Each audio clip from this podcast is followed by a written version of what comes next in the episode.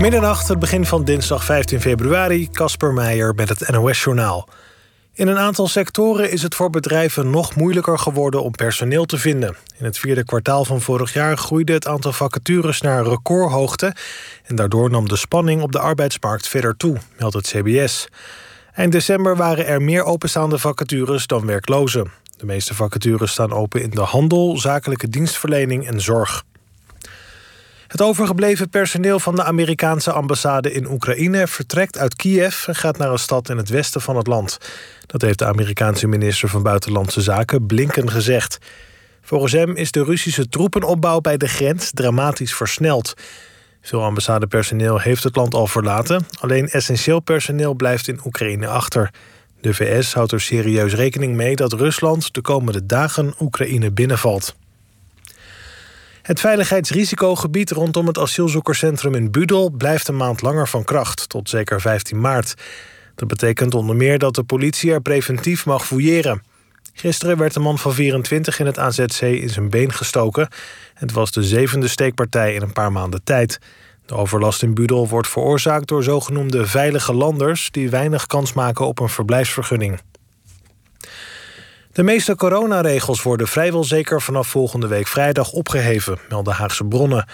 Mondkapjes en anderhalve meter afstand zijn dan niet langer verplicht. Ook wil het kabinet het coronatoegangsbewijs afschaffen, zolang de situatie dat toelaat. De verplichte isolatie na besmetting zou teruggaan van zeven naar vijf dagen. Voor de horeca komen er vanaf komende vrijdag al versoepelingen.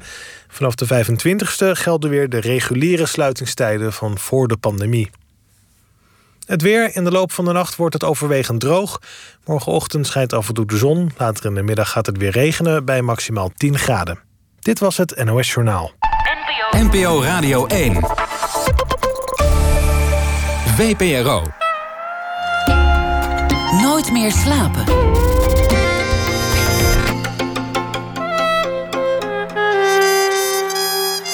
Met Pieter van der Wielen. Goedenacht en welkom bij Nooit meer slapen. Een absurd ongeluk noemde hij het zelf. Een banaal ongeluk zou je het ook kunnen noemen. Iemand opende een taxideur of een deur van een auto. En er kwam net een toeristenbus aan. En dan kom jij op de fiets aan. En dan kun je dus zomaar dood zijn. Stel je dat eens voor. Iemand doet een deur open. En dan komt er een bus aan en jij zit op de fiets. En dat was het dan. Al die dromen, al die gedachten voorbij. Guido van der Werven zit hier, hij heeft het dus overleefd. De man die in zich, uh, zich in een van zijn eerste kunstwerken opzettelijk liet aanrijden op camera. En nu ging het dus per ongeluk. Die in zijn werken absurde en extreme lichamelijke prestaties leverde. En nu dus een onmogelijke revalidatie doormaakte. Die in zijn beroemdste werk nummer 8 eindeloos lang voor een ijsbreker uitliep over het ijs. Het krakende ijs achter hem hoorbaar, het gevaar voelbaar. En nu was er dus dat gevaar dat hem op de loer eh, of op de korrel had. En dan was er altijd de zinloosheid, die in elk werk ook wel weer terugkwam. De hoogte van de Mount Everest beklimmen door eindeloos je eigen bed te beklimmen. Even knap als prestatie, maar tegelijk totaal zinloos. En zeg zelf, zo'n ongeluk zou toch ook totaal zinloos zijn. Zo is dat maar gelukkig niet gegaan, want hij heeft het overleefd, dat zei ik al. Hij zit dus ook hier en in AI, het museum in Amsterdam, is een overzicht te zien van al zijn werken. En later dit jaar komt zijn nieuwe film nummer 18. Guido van der Werven, geboren in 1977. Hij woont al heel lang in Finland en hij wordt wereldwijd erkend als een van de belangrijkste levende kunstenaars. Welkom Guido. Goed dat je er bent. Bedankt. bedankt ja. Ja, dat levende kunstenaar, dat, dat, uh, dat spannende erom.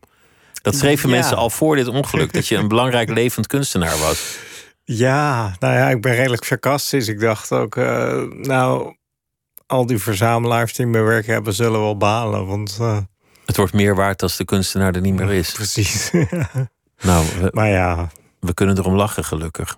Wat, is er gebeurd eigenlijk? Wat, wat voor ongeluk was het nou? nou ja, ik wil er niet heel eh, expliciet over zijn. Het was gewoon een heel naar ongeluk.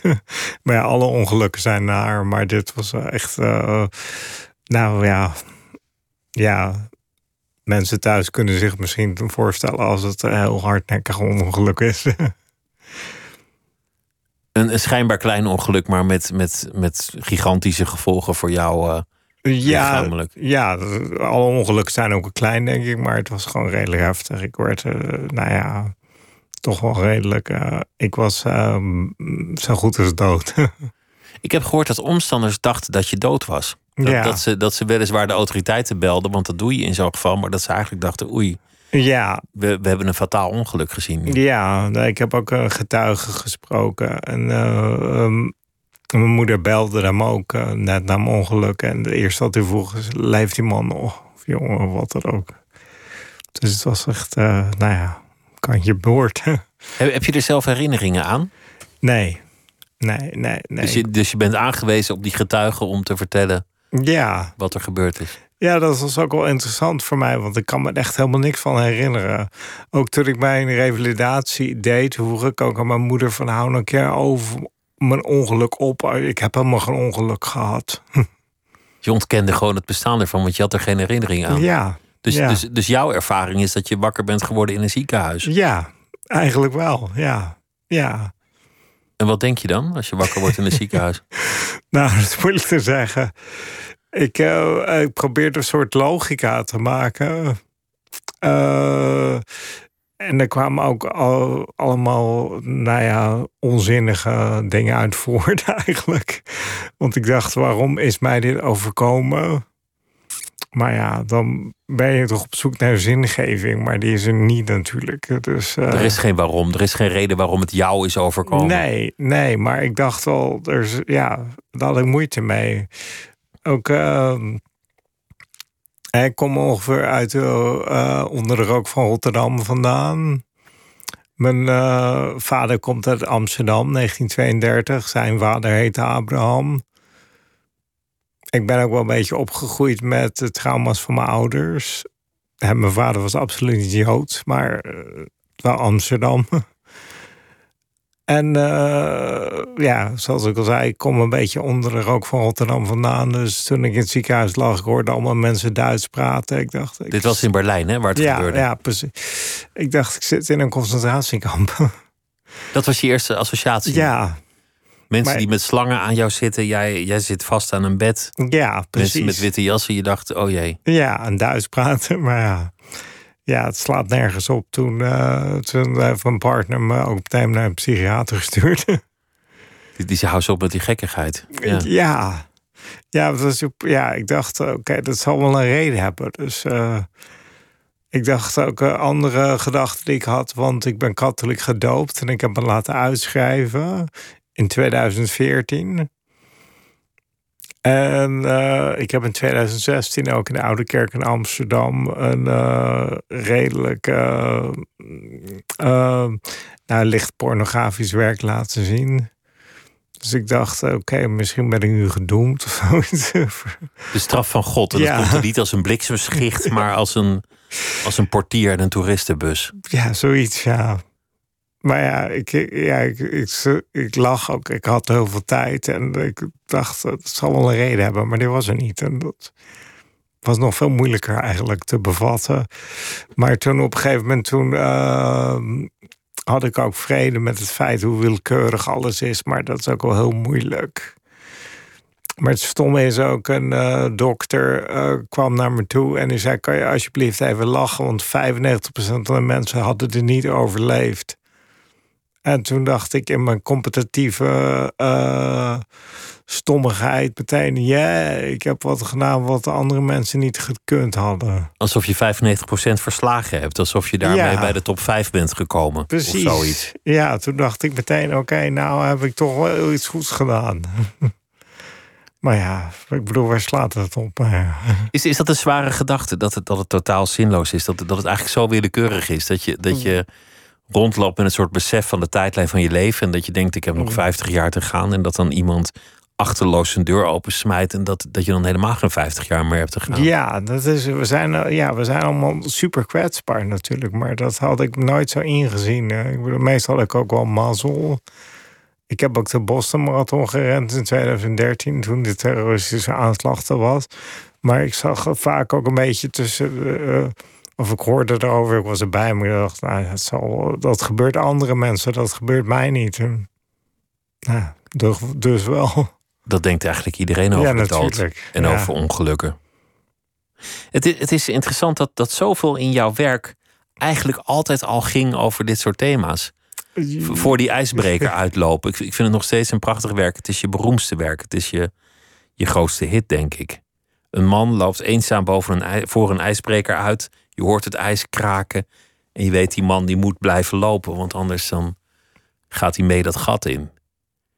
Dat, dat gaat toch ook een beetje over, over sterfelijkheid. Of over gevaar. Of over tijd. Ja, nou, ik uh, betrek altijd dingen heel erg uh, op mezelf. En toen ik tien jaar oud was, toen kreeg ik paniekaanvallen over het feit dat ik dood ging. En dat is nog steeds echt iets waar ik niet uh, heel veel. Ja, niemand heeft er vrede mee, waarschijnlijk. Maar ja, dat is toch wel, denk ik. nou, op een bepaalde manier echt toch wel de, het anker van zinloosheid wat iedereen bij zich draagt. De dood is het anker van zinloosheid. Ja. Van, je doet alles en op een dag ben je er niet meer. Nee, precies. Ja. Kan je ook omdraaien. Je kan ook zeggen, daarom heeft het juist zin. Als je, als je eindeloos moest leven, ja. waarom zou je het dan vandaag doen? Nee, dat is ook zo. Maar ja, dat is ook wel iets wat ik uh, een beetje naast me laat liggen. Maar nog steeds af en toe, eh, zoals ik al zei, vroeger had ik echt paniekaanvallen. Juist alleen maar daarover. Ik dacht, waarom? waarom?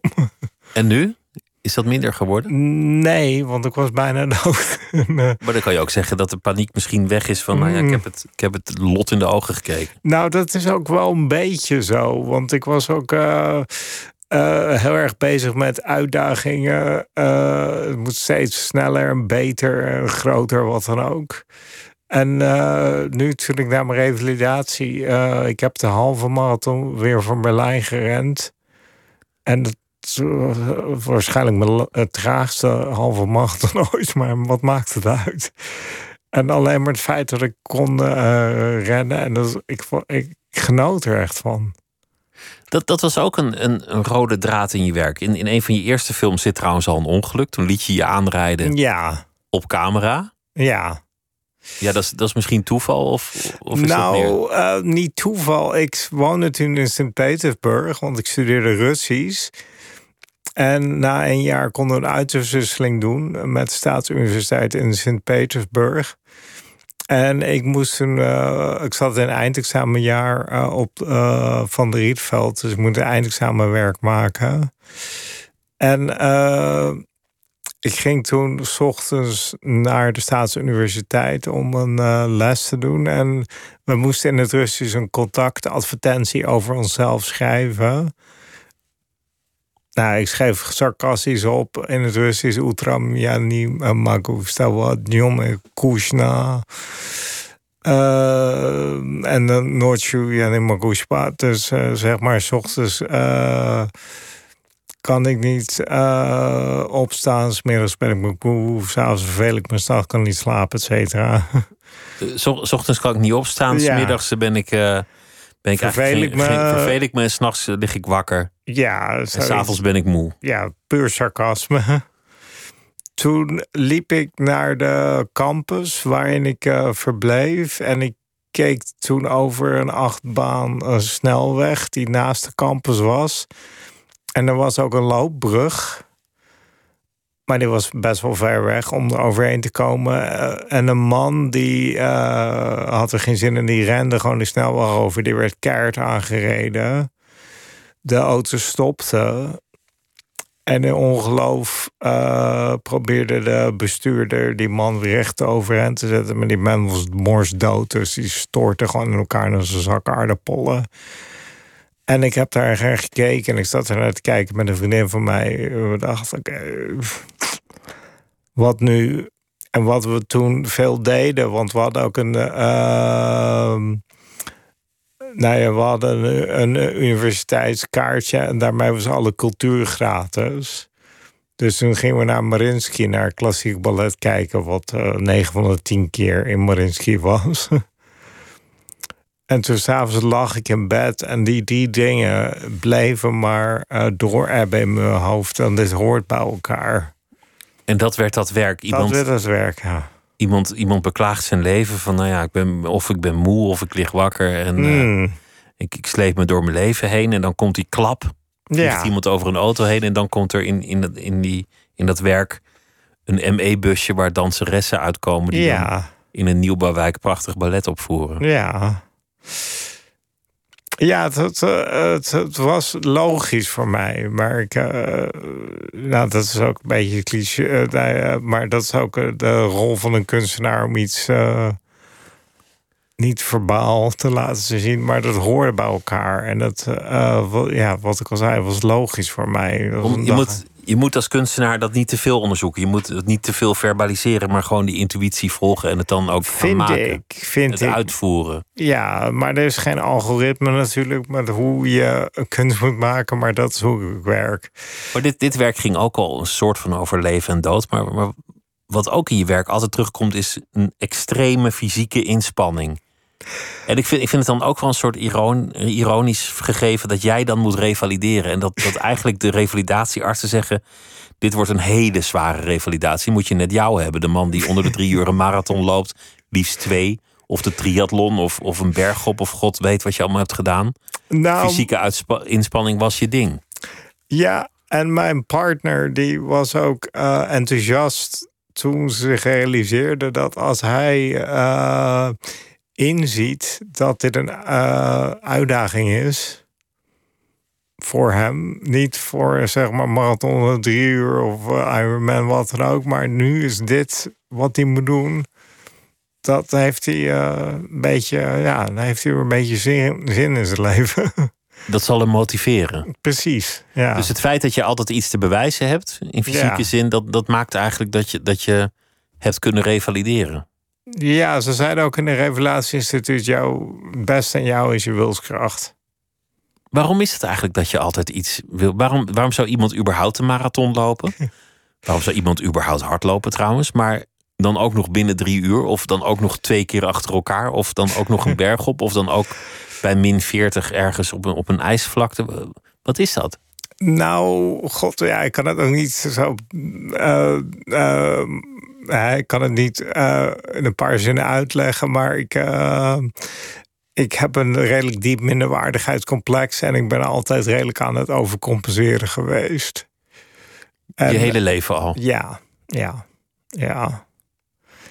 Ja, het beste, binnen even streven voor mij was het beste nooit genoeg. Het was altijd beter, dacht ik. En uh, daar gaat nu ook mijn. Uh, ik maak een autofictieve speelfilm en daar uh, wordt ook wel.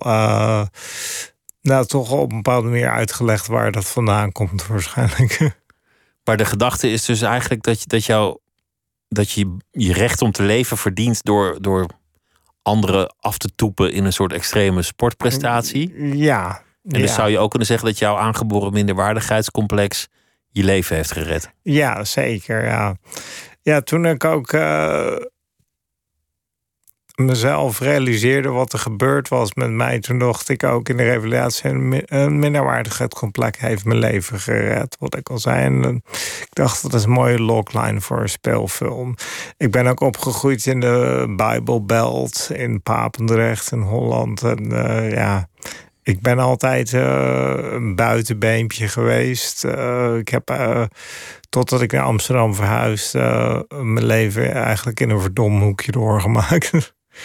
maar ik dacht, zo is het leven. Hoe, hoe speelt dat eigenlijk mee, zo'n Bijbelbelt in een minderwaardigheidscomplex? Is, is dat omdat je dan al brandhout voor de hel bent zodra je geboren bent? Nee hoor, nee hoor, nee hoor. Mijn, mijn, uh, mijn ouders waren ook niet uh, gelovig, maar ik zat wel op een christelijke basisschool.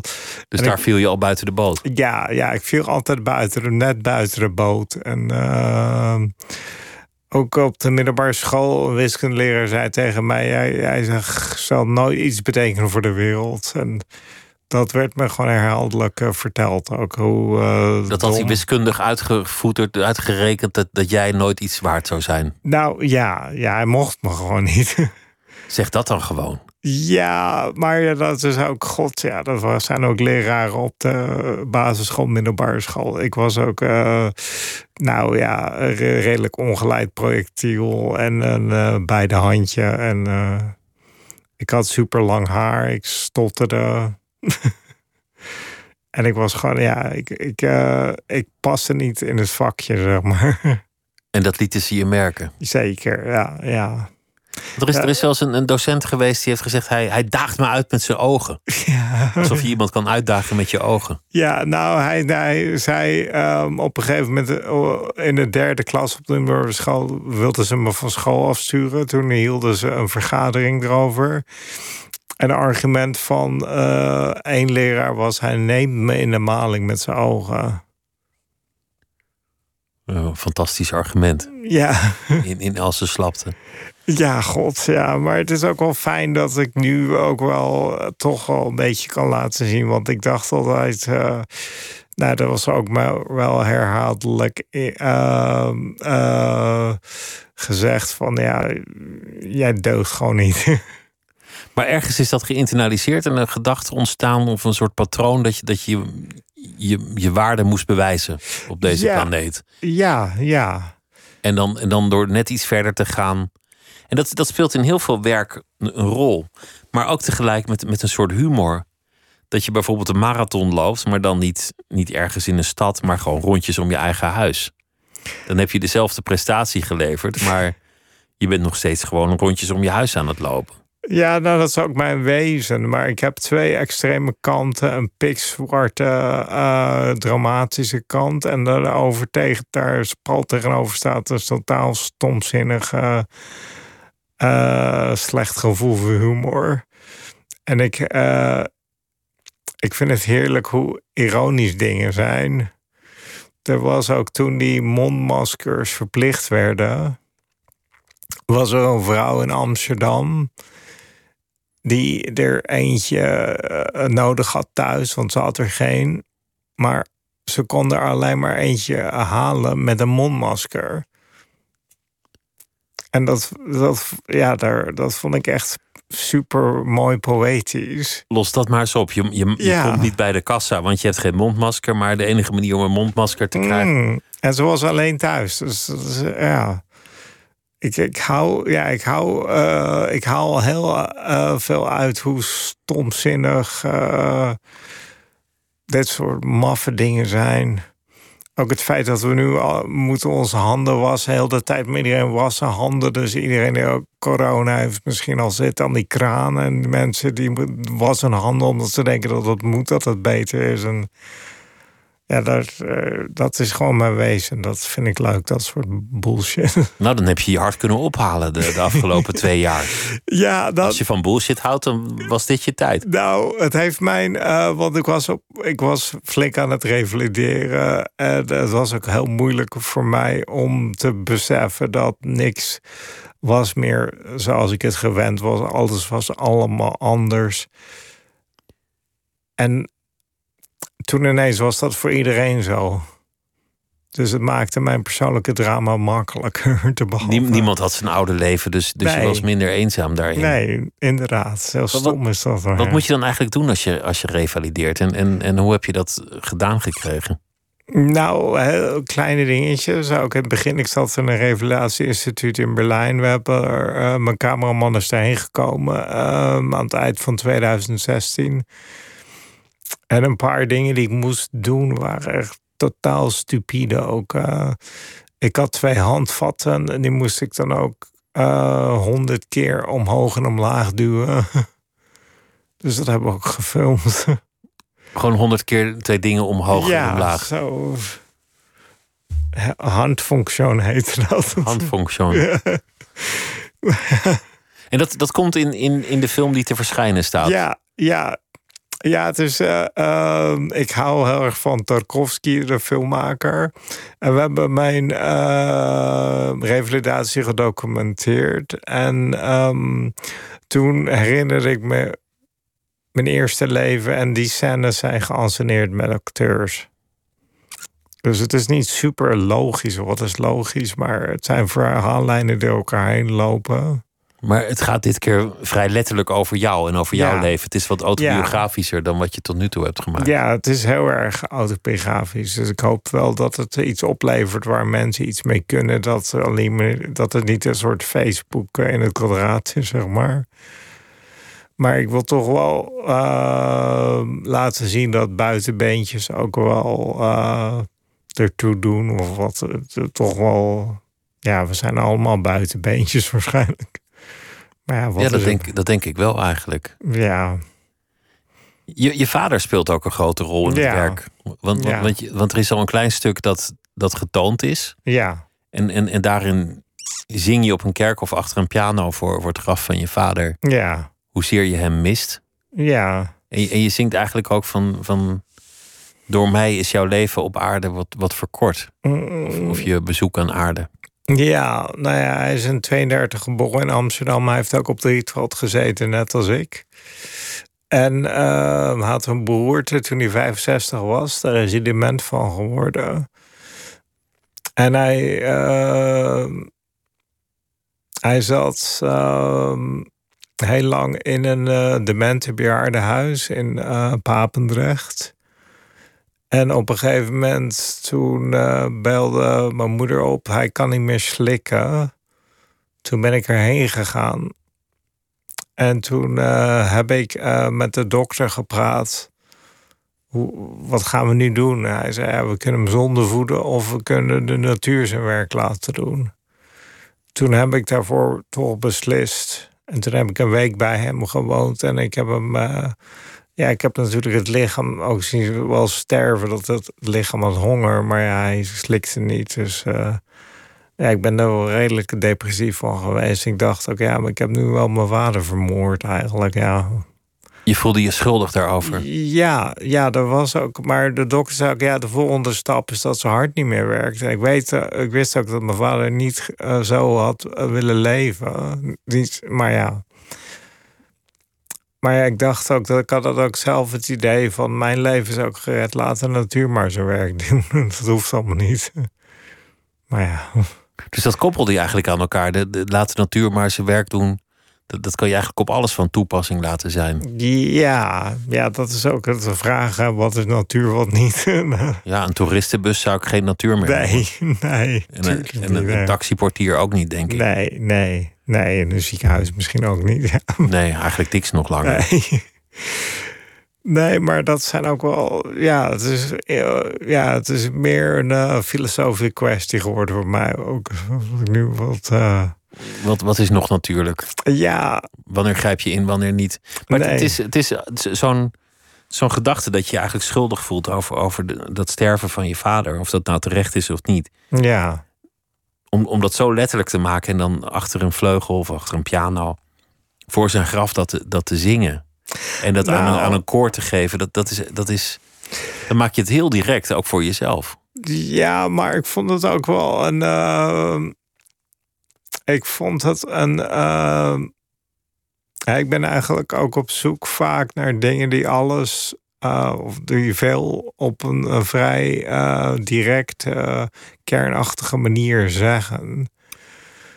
En ook de zin die ik zing: that I'm so sorry that by my hand your stay on this wonderful planet was shorter than planned. Ik dacht, maar dat geldt voor, voor heel veel mensen. Want eigenlijk bijna alles wat we doen, maakt het leven van andere mensen korter van onszelf ook. Omdat uh, dus ik, uh, ja, ik uh, abstraheerde het begrijpen van ik bedoel. Dat het iets dat eigenlijk wel heel veel zegt over ons wezen. En, uh, over ons, over ons bestaan of over, over een schuldgevoel ja. dat we allemaal met ons meetorsen. Nou, of wat we zouden moeten hebben, vind ik. Want we, ja, we eigenlijk, uh, nou ja, we maken het wel een beetje, uh, we maken de hele planeet kapot.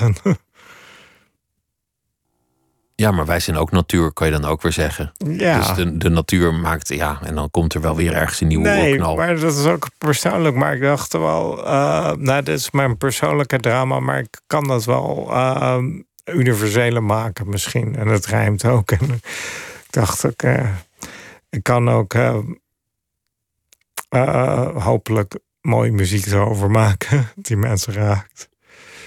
Muziek is eigenlijk het belangrijkste in je, in je leven misschien wel. Ja. Misschien nog wel belangrijker dan film. Ja. Ja, ik was ook. Uh, mijn vader heeft ook op de Rietveld gezeten. Hij was tekenleraar. We gingen vaak ook naar het Brojans Museum in Rotterdam kijken naar oude meesters. En mijn moeder uh, speelde ook piano. Die luisterde naar klassieke muziek. Ze zong ook mee in een kerkkoor. En muziek raakte mij. En beeldende kunst, ik dacht, ja, soms mooi, soms niet. Maar het raakte me niet zo direct als muziek. En toen ik later naar de kunstacademie ging, toen werkte ik ook in een bioscoop. En ik zag uh, daar mensen huilen en lachen toen ze uit de zaal kwamen. Dus ik dacht, ja, maar je ziet ook mensen huilen en lachen, ook in een concertzaal, in een bioscoopzaal. Dus ik dacht, oké, film is het misschien uh, toch voor mij. Misschien toch wel film, maar, maar een echte filmliefhebber ben je niet. Je, nee. je noemt Tarkovsky en er zijn misschien wel andere helden, maar het is, het is niet dat je, dat je een, een cinefiel pas hebt en, en elke week vier keer in het theater zit. Nee, helemaal niet. Nee. Nee, ik weet nog toen ik uh, nummer 14 de muziek daarvoor geschreven had. Ik deed dat thuis achter mijn piano met software. En uh, in die tijd ook, ik had uh, tentoonstellingen hier en daar. En de biennales en allemaal groot en geweldig. En wat prijzen hier en daar. Maar ik weet nog toen we de eerste repetitie hadden van het orkest in Amsterdam. Ik viel echt op mijn knieën bij knieën. Ik ben nog nooit geraakt van uh, mijn eigen nou, creativiteit. Er zoveel mensen die dat uitvoeren, dat was echt uh, geweldig. En dat, wel wat ik net al zei, al de andere dingen, alle ervaringen, die waren wel leuk of goed gelukt mooi, of minder ja. goed gelukt. Maar Nee, precies, maar dat was niks. Ja, vond je dat ook het spannendst toen je zelf ging componeren? ja, ja. ja ik moest wel ook. eh, Ik heb ook. ehm, nadat ik mijn eerste stuk schreef in 2007, heb ik twee jaar orchestratieles gehad in New York eh, van een eh, componist. Dus dat is ook wel, ja, dat is niet, hè, het is niet als eh, niet waar je mee geboren bent, niet zo van dat ga ik nu doen, maar dat moet je ook wel ontwikkelen. En wat ik ook vaak zie, dat je ja, door ontwikkelen, door eh, dingen uit te proberen, kan je je intuïtiviteit ook op een hoger niveau brengen. Dan word je een betere componist. Dus dat is ook een langzaam proces.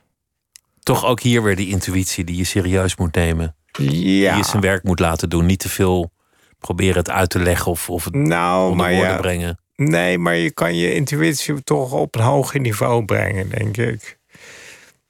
Ik had, eh, toen ik in New York woonde, ik had ook schaakles, want ik wilde grootmeester worden. En mijn schaakleraar, ehm, hij was, eh, nou ja, hij was echt, weet ik veel hoe goed, maar heel erg goed.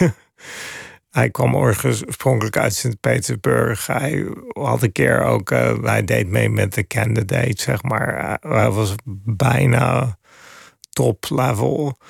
Maar ik vroeg ook aan hem van, uh, nou ja, waarom doe je dat? Waarom doe je die zet? En hij zei, nou ja, ik heb zoveel geschaakt en zoveel boeken gelezen, bla maar daardoor kijk ik naar een schaakbord met mijn intuïtie en dat paard moet daar staan. Dat voelt hij gewoon Dat eigenlijk. voelt hij gewoon, Het is ja. niet meer beredeneerd. Dat, dat, nee, nee. dat, dat brein gaat het zelf oplossen. Zonder, zonder dat jij daar in je bewuste fase bij Ja. komt. En ik vond dat ook prachtig, hoe, eh, want schaak is heel mathematisch eigenlijk. Dat zelfs in een mathematisch spel als schaak kan eh, eigenlijk esthetiek en gevoel het gewoon overnemen. eh, zonder eh, allemaal grootmeesters kunnen gaan zitten rekenen of computers. Het is, maar toch gevoel kan het, over, kan het beter. En muziek werkt precies zo, denk ik. Want, jij wilde ook zelf ooit een, uiteraard met, met het minderwaardigheidscomplex dat overwonnen moest worden, schaakgrootmeester worden. Ja, En, en je hebt uiteindelijk een soort, soort schaak toonladder, schaakpiano, schaakmuziekinstrument gemaakt. Ja, we gaan ook. eh, nou, we gaan de 12 maart. eh, in AI gaan we mijn schaakpianoconcert doen. Maar dat was redelijk conceptueel, want ik dacht: oké, schaak en piano. formeel ziet het er hetzelfde uit. Zwart en wit. Zwart en wit toetsen, zwart-wit vakjes. En ook een schaakbord. Ik las toen heel veel schaakboeken omdat ik uh, beter wilde worden. Maar je hebt uh, acht vakjes octaaf. Dus A, B, C, D, E, F, G, uh, H. Maar ik dacht, kan je veranderen in A. Dus het is eigenlijk zou een het soort toon, klein... toonladder zou het kunnen zijn. Ja. Dus ja, eigenlijk net als uh, bij mijn ongeluk. Ik probeer overal een soort logica van in te zien. Ik ben een redelijke nerd ook. Dus uh, in die zin vielen dingen toch op zijn plek toen ik die schaakpiano bedacht had. Ik dacht, nou ga ik bouwen, waarom ook niet? Het is wel leuk dat, dat, dat, je, dat je de hele tijd een, een plan bedenkt... wat onuitvoerbaar lijkt. Het intuïtieve idee klopt voor jouw gevoel dan moet je, moet je daar het denken stoppen en gewoon kijken: oké, hoe gaan we dit doen? Ja. Het, het voor de ijsbreker uitlopen is, is daar natuurlijk een klassiek voorbeeld van. Maar het geldt eigenlijk ook voor de tijd stil te laten staan door, door exact tegen de klok in om je eigen as een rondje te draaien, maar dat dan wel te doen in arctisch gebied. Ja, nou ja, het is ook. Ehm, ik laat me eigenlijk leiden door mijn gemoedstoestand. Want ik, uh, toen ik op de rietveld zat, ik dacht, waarom is muziek zo direct? Waarom raakt het me zoveel meer dan beeldende kunst? En ik heb toen uh, bedacht dat uh, componisten die abstraheren eigenlijk hun gemoedstoestand tot alleen maar de sfeer over is. En die sfeer die uh, raakt mensen. Uh, dat de sfeer is, ik dacht dat is eigenlijk de, uh, de meest geabstraheerde herinnering. Net als ons gesprek, als je over een jaar aan iemand vraagt waar hadden wij het precies over, niemand weet dat. Maar iedereen kan zich goed herinneren de sfeer van dit gesprek. Dus eigenlijk, ik laat me leiden door een gemoedstoestand. En ik hoop iets bijna rekenachtig moment te vinden uh, dat eigenlijk alles zegt op de kortst, op de kleinste, op de simpelste manier. Om gewoon het gevoel over te brengen ja. en, ja. en de rest achterwege te laten. Ja. Dat, je, je had het over de Bijbelbelt en je hebt, je hebt een soort hommage gebracht aan Chopin. Dat, dat is je langste werk, nummer, nummer 14. Ja. Dat, dat duurt 50 minuten dat gaat erover dat jij de reis aflegt in omgekeerde richting van het hart van Chopin. Want, want hij is begraven op Père Lachaise in Ja. Parijs. Maar zijn zus heeft zijn, zijn hart eruit weten te snijden. Ja, en om meegenomen. gevraagd. Oh ja, en, en meegenomen naar zijn geboortedorp ja. in Polen, waar hij zelf bij leven en welzijn. Nou, Warschau ligt dat. Hij is er niet ge- geboren, maar ja, wel een beetje in de buurt. Maar hij is er daar nooit meer teruggekeerd bij leven en welzijn. nee, nee. Ja, dat kon niet. Er was zo'n oorlog toen daar. En jij bent, jij bent van, van Warschau naar Parijs gegaan als een soort triatleet. Zwemmend, Ja, rennend, fietsend. Ja, nou, dat was ook. eh, toen ik in New York woonde, toen eh, werd ik gevraagd om eh, mee te werken aan Greater New York. Dat was een tentoonstelling in PS1. En ik ben opgegroeid met spelen van romantische piano en Rachmaninoff ook bij. En die ligt begraven in upstate New York. En ik werd gevraagd om iets te doen in PS1. Ik dacht, nou ja, ik ga een lezing houden over hem en over hardlopen in mijn hardloopkloffie. En nadien loop ik, ehm, ren ik naar zijn graf. Dat is 55 kilometer ten noorden van eh, New York. En ik heb dat, eh, want een jaar later werd ik ook gevraagd voor Performa om een performance te doen. Toen heb ik het ook gedaan. Dacht, mensen kunnen meerennen, dus dat hebben we ook gedaan. en ik heb dat zeven keer gedaan. En eh, daardoor begon ik ook een beetje eh, afstander anders in te zien. En op een gegeven moment ging ik triathlon doen. Dus daardoor zijn afstanden groter. En ook het verhaal van het hart en het lichaam van Chopin heb ik altijd een mooi verhaal gevonden. Dat ik dacht, ik kan het uh, visualiseren door gewoon die afstand uh, af te leggen. Het triathlon-stijl. Dus, dus dat is 1500 kilometer of hoeveel was Zoiets, ja, ja, zoiets. Ja, van Warschau naar Parijs. Dat, dat is niet het hele werk, er zit veel meer in. Maar dat gaat eigenlijk ook over het zo hard mogelijk wegrennen van je geboortedorp. Zo, zo kan je het ook zien. Nou, uh, toen, ik was toen 35. Ik woonde al twee jaar in New York. Ik had een Finse partner. En ik vroeg me af, ja, waar hoor ik nou thuis?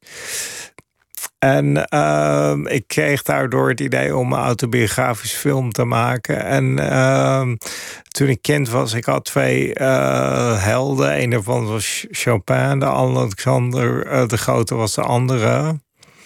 En zij zijn beide uh, van hun geboortedorp weggegaan toen ze 19 waren en ze 19 jaar oud waren en ze zijn nooit teruggekomen. Dus eigenlijk afgefemisch dacht ik, ja, maar dit hoort wel bij mijn idee, bij mijn autobiografisch idee van thuis. Alexander de Grote en, en Chopin. En je laat dan ook een, een klassiek koor zingen in je ouderlijk huis. Ja. En uiteindelijk blazen de ramen eruit. dus een, een, soort, een soort explosie. Ja. Ja, ik, uh, uh, ik heb uh, vaak met tekst willen werken. Of soms had ik ook een zin aan het begin van een film. Maar ik dacht, als je met een koor werkt, dan kun je... Uh, ja, je kunt de koor alles laten zingen. Dus dat is eigenlijk heel, heel uh, open, heel praktisch. En uh, er waren een paar jeugdherinneringen. Want we hebben dat ook in mijn geboortehuis en mijn uh, basisschool opgenomen. Een paar herinneringen die ik nog uh, wist van dat huis en van mijn uh, basisschool. Die om de een of andere reden bij me bleven. Dus ik heb ook het idee dat dingen die mij gebeuren, die moeten ook de toetsertijd doorstaan. Dus als ik ze nog kan herinneren, dan zal het wel een reden hebben wat het ook in godsnaam mogen zijn. En daarom moesten die ruiten er ook op een gegeven moment uit. Nou, dat is ook. Uh, ik wist ook. Ja, dat was. Uh, iedereen heeft waarschijnlijk ook in zijn geboortehuisje uh, veel stress. Dus ik dacht, dat was altijd veel stress. Dus misschien eh, kan ik dat verbeelden door het feit dat het huis uit elkaar knalt. Dus dat is dan een goede gedachte, maar om het uit te voeren nog best moeilijk in een rijtjeshuis. Ja. Dat de buren nou- niet chagrijnig worden en. en uh... Nou, wij hadden dat ook. Uh, ik heb toen. Uh, ik heb dat samen met een stuntman gedaan. En we hebben het. We konden het natuurlijk niet opblazen. Je kan de rijtjeshuis niet opblazen zonder dat je terrorist bent of wat dan ook. Maar hij, wat hij heeft gedaan, hij heeft de ruiten vervangen door autoglas met hamertjes in de hoek. En de hamertjes knallen erop, waardoor het uh, ruit uh, verbrijzelt eigenlijk. En er stond een windkanon achter en die blies die, uh, dat verbrijzelde gras eruit. Dus het, het was geen explosie, maar het ziet er wel zo uit. de uitvoerbaarheid is, is natuurlijk altijd het grote ding hiermee. Had je eigenlijk niet gewoon muzikant moeten worden? Is dat eigenlijk niet waar je hele werk over gaat? Dat je, dat je liever componist was geweest, maar toevallig op de verkeerde opleiding terecht kwam? Nou, weet ik niet. Maar ik denk dat iedereen, nou ja, dat is ook wel waarschijnlijk ons wezen. Dat we, ja, dat, uh, dat andere is altijd beter. Ook, uh, ik heb een woning in Finland en ik heb ook industriële vormgeving gestudeerd op de TU Delft. Ik wilde eigenlijk uitvinder worden. En in 2015 uh, heb ik een kast gebouwd. En ik vond dat echt geweldig. Ook uh, allemaal dingen die je kon doen, uh, kast bouwen. En ik was daar eigenlijk alleen maar bezig met een kast bouwen. Toen dacht ik ook, ja, misschien had ik toch maar ontwerper moeten worden. Zoals je ook Russisch hebt gestudeerd en... ja, we kunnen... God weet wat je allemaal, allemaal niet voor, voor, voor zijpaden hebt bewandeld. Ja, Ja, dat is ook het voordeel van uh, mijn beroep. Want eigenlijk kan ik alles uh, kwijt in mijn uh, werk. Voor, voor wie net inschakelt, Guido van der Werven zit tegenover mij. Er is een grote tentoonstelling in AI in Amsterdam van, van al zijn werken. Later dit jaar komt een nieuw werk, nummer 18 is dat inmiddels. En we hebben het gehad over de revalidatie van een, van een ongeval dat alweer meer dan vijf jaar geleden plaatsvond. Bijna maar, zes jaar. Maar, maar wel een jarenlange revalidatie uh, ja. tot gevolg heeft gehad. En, en ja, uiteraard een heel grote verandering in je leven. Heb je fysiek eigenlijk, want je zei ik heb alweer de halve marathon gelopen. Ja. Dus, dus dan, dan lijkt, lijkt me dat je wel weer fit en gerevalideerd bent. Ja, maar ja, mijn personal best, zeg maar. Uh, in 2015 had ik een 10 kilometer gerend in 36 minuten. En twee marathons onder drie uur. Dat gaat niet meer lukken. Dat zal nooit meer gaan. Nee. Is het ook, is het ook in je werk een verandering dat, dat het misschien niet, niet in het extreme meer hoeft? Mm, nou, ik betrek het meer tot mezelf, denk ik. Dus uh, ja, het is, het is, iets kleiner uh, op een manier dat het minder extreem is, maar ook dat het wat, ja, misschien wat eerlijker is. Of wat dichter bij mezelf. Dat je meer van jezelf laat zien in die zin, ja, bedoel je? Zeker, ja. Dat het, dat het openhartiger wordt. Ja, ja, dat is het woord, ja.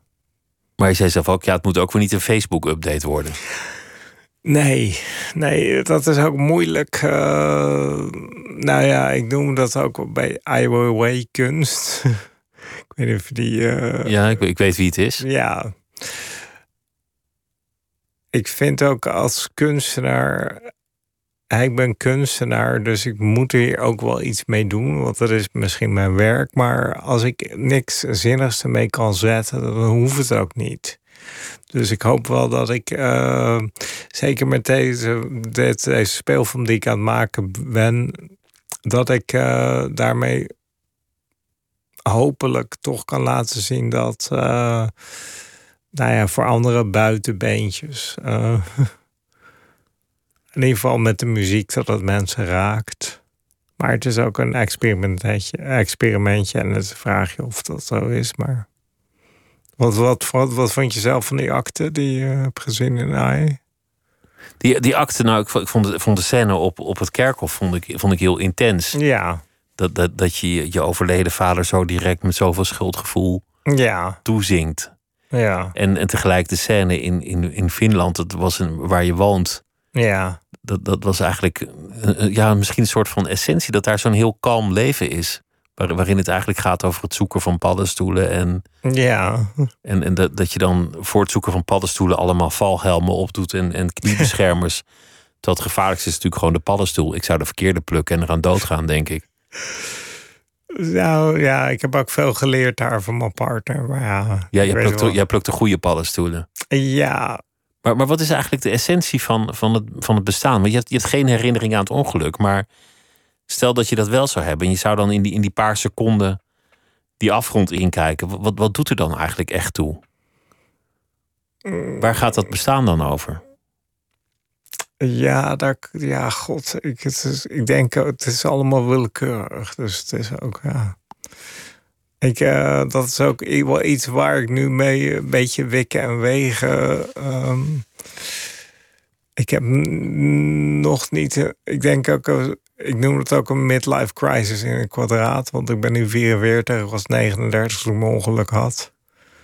Dus. Uh, dat is eigenlijk de worsteling waar je mee zit. Van wat, ja. wat moet je met dat leven? Ja, precies. Ja. ja. Want de dokter zegt, je, je mag ook wel lachen. Want, want ja jij hebt iets overleefd dat de meeste mensen niet zouden overleven. Ja, maar dan denk ik ook, ja, maar waarom? Wat is er? Wat, wat, moet ik dan eigenlijk met, met al het leven? Ja, dus ik hoop ook wel dat nieuwe werk dat dat de mensen raakt. Want dat is een van de dingen waar ik toch wel iets uit haal. Dat uh, mensen uh, geraakt worden, wat ik al zei, door mijn werk. En dat ze uh, ja, wat ik net ook zei, dat het niet een soort IWW-achtige kunst wordt. En met IWW bedoel je autobiografisch of als een, als een nou, imago? Of wat bedoel je? Ja, nou, hij, wat hij vaak doet, is dat hij zeg maar op zoek is naar eigenlijk dingetjes die uh, goed verkopen, zeg maar. En uh, ja, dat hoop ik niet. Dat, uh, dat absoluut, dat is niet mijn intentie met kunst. Ik wil mensen raken. En ik hoop dat dat door blijft gaan. En zo niet, dan vind ik wel iets anders te doen. het, het werk nummer 8 is, is, is echt in, in alle musea in de wereld wel eens een beetje te zien geweest. En, en door, heel veel musea aangekocht ook. In New York. En dat, dat raakt altijd heel veel mensen. Het, het is denk ik bij far je beroemdste werk geworden. Ja, zeker. Ja. En, en de hit waar iedereen je altijd aan zal herinneren. Ja, ja dat is ook.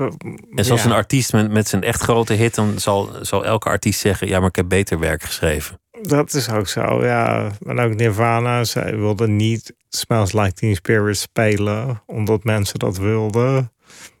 En ook, uh, nou ja, Beethoven zei ook over de Mondriaan want iedereen was erover aan het bazelen van, uh, ik heb wel beter werk geschreven. Dus ja, ik denk er ook over, maar je weet het ook niet. En het is ook niet belangrijk, denk ik. Uh, de kunst is, uh, ontstaat uh, als de ervaring komt dat iemand naar dat werk kijkt en dan ontstaat er iets tussen het werk en degene die er naar kijkt. Dan ontstaat eigenlijk uh, het pareltje, zeg maar. Dan pas is het af. Als het dan is het pas af, ja. En dat verandert ook naar wie er naar kijkt. En ja, daar kan je als maker of wat dan ook niet zo heel veel over zeggen, denk ik. Wat, wat, kan je, wat kan je eigenlijk zeggen over jou, jouw leven in Finland? Want dat speelt ook een rol in, in je werk. Je, je woont er nu al best een tijd. Ja. En in de natuur. Ja, we hebben.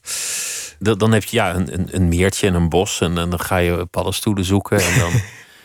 het, ziet er allemaal heel rustiek uit. Dat is ook wel zo. Ik heb uh, twee jaar in uh, New York gewoond. En toen op een gegeven moment realiseerde ik me, ja, ik heb hier nul concentratie en nul tijd. Ik wil eigenlijk uh, tegenovergestelde. En mijn partner is Finse. En we hebben toen um, een woning in het Finse bos gekocht. En we zijn vanuit Manhattan naar het Finse bos verhuisd. Een groter contrast is nauwelijks denkbaar.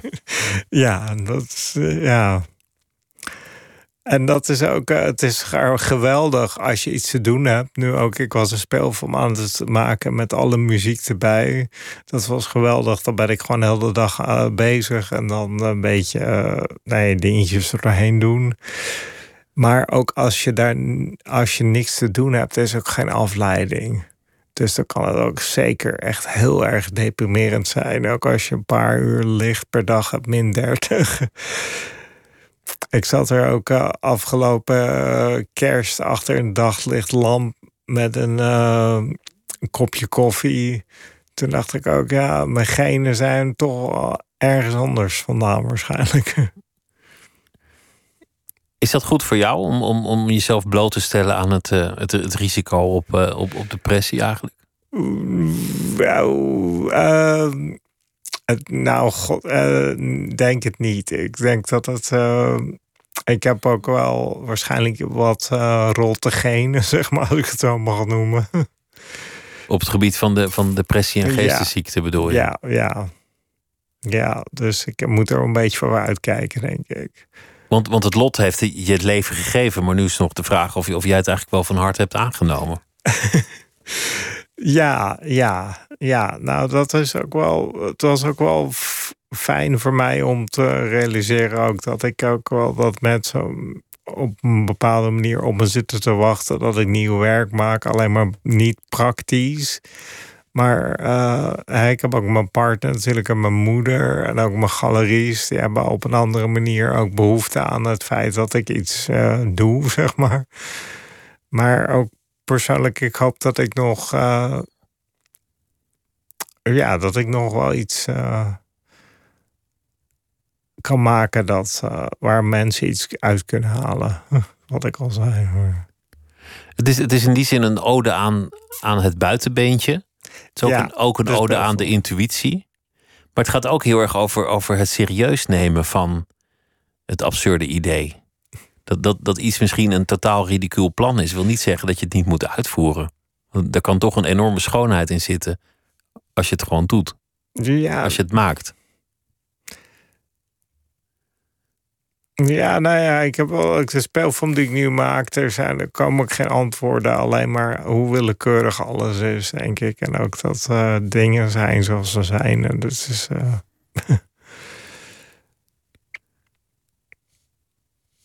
ja, het is meer um, gewoon eigenlijk een autobiografisch uh, beeld van mezelf. En ik hoop dat mensen daar iets mee kunnen. Dat ze daar iets in zullen, zullen herkennen. Ja. Uiteindelijk. Ja. Hoe, hoe vind je eigenlijk de, de kunstwereld? Want, want je hebt in het verleden ook wel eens ja, ja, er uitlatingen over gedaan dat je er niet altijd thuis in voelde. Want je, je bent natuurlijk ook maar gewoon die wereld van de kunst ingecatapulteerd op een gegeven moment. Mm. Nou ja, dat is ook misschien wel uh, dat het uh, probleem dat een buitenbeentje heeft, dat hij zich nergens thuis voelt. En dat, uh, ja, ik ben echt een eenling, dus in die zin voel ik me nergens thuis. Dus als ze jou op een kamp met andere buitenbeentjes zouden sturen, zou je ook daar weer het buitenbeentje zijn. zou je denken, wat doe, ik, wat doe ik hier tussen die, nou ja. Ja, god, ja, dat weet ik ook niet. Maar uh, ik vind het ook heerlijk. Ik kan echt dagen in mijn eentje zijn in het Finse bos. En ik, uh, ik, ver, ik vermaak me wel. Oh, dat, dat klinkt eigenlijk ook wel weer gewoon heel blijmoedig. Misschien is dat, is dat wel gewoon het hele antwoord, toch? Dat je, nou, dat je je wel vermaakt in een Fins bos. Ja, maar wat is de vraag? Nou, de vraag is eigenlijk wat de zin van het leven is. En misschien Ja. is dat het dan wel. Ja, nee, dat is zo, ja, ja. Maar wat ik al zei, eh, ik heb een soort nu extreme midlife crisis. En eh, ja, ik ben wel op zoek naar ook, ja, naar dat soort antwoorden of vragen. Maar ik kan er ook nog niet heel erg zinnigs over zeggen. In, in, in, in die ene scène zit je op een gegeven moment een pistool in je mond. En dan, dan, dan hou je eigenlijk ook de schouders op en denk je van, ach, weet je, laat maar. Nou ja, ik hoor ook de muziek buiten. En ik, eh, wat ik al eerder zei, ik heb twee extreme eh, kanten. Een pikzwarte, dramatische kant. En daar on- oh, pal tegenover staat een, een totaal stomzinnige, humoristische kant. En ik vond het gewoon grappig dat eh, een pistool ook een triangel zou kunnen zijn. Dus ik dacht, nou, dat ga ik gebruiken. Meemusiceren en het dan als een instrument gebruiken. Ja, ik ga ook naast het eh, orkest staan en ik, ga te, ik sta te bangen op mijn eh, pistooltje. Ik gebruik het als een triangel. Het is misschien eigenlijk ook de bron van alle humor. Dat, dat, dat er verder toch geen enkele echt houdbare logica in te ontdekken is. In, in de reden van het bestaan of, de- of het universum of Ja, nou, het de is ook natuur. Persoonlijk natuurlijk. Eh, Ik denk niet dat je zomaar kan zeggen. Maar ja, sommige mensen vinden dit leuk, andere mensen vinden dat leuk. En, Is, is het eigenlijk al helemaal gedraaid, eh, nummer 18? Is het Ja. al helemaal af? ja, ja, we zijn nu eh, in december zijn we eh, hebben de laatste draaidag gehad. En nu gaan we editen. En in september komt hij af. En dan komt de, de, première ook in AI of, of op andere plekken? Eh, nee, waarschijnlijk in eh, Venetië of Locarno ergens of zoiets. Maar hij komt ook in de bioscoop, dus... dit, wordt, dit wordt de eerste echte volle lengte bioscoopfilm die je, Ja, die je af hebt geleverd. ja dat heeft ook wel... Het waren voor mij ook eh, wel wat uitdagingen. Want ik heb ook gezegd, acteurs zijn leugenaars. En dan, nu ben ik ook regisseur ineens. Dus Moet je met ze werken. ja, Eerst de hele beroepsgroep beledigd en dan nu eh, precies. moet je ze toch inhuren. Ja, dus dat was ook wel, maar ik had ze ook wel nodig nu. Want ik had eh, een paar herinneringen van eh, dingen die ik. ik zwoer altijd bij authenticiteit. Daarom dacht ik ook, ja, maar dit is, ja, dat is nep. Dus, maar ja, wat is nep? We gaan het zien. Dank dat je te gast wilde zijn, Guido van der Werven. En dit was uh, Nooit meer slapen voor uh, deze nacht. In een AI is de tentoonstelling te zien. En vanaf september uh, de nieuwe film nummer 18. En morgen dan is Arjen Lubach te gast in Nooit meer slapen. Voor nu nog een hele goede nacht. En zometeen Misha in gesprek met econoom Barbara Baarsma. Goeienacht. Tot morgen.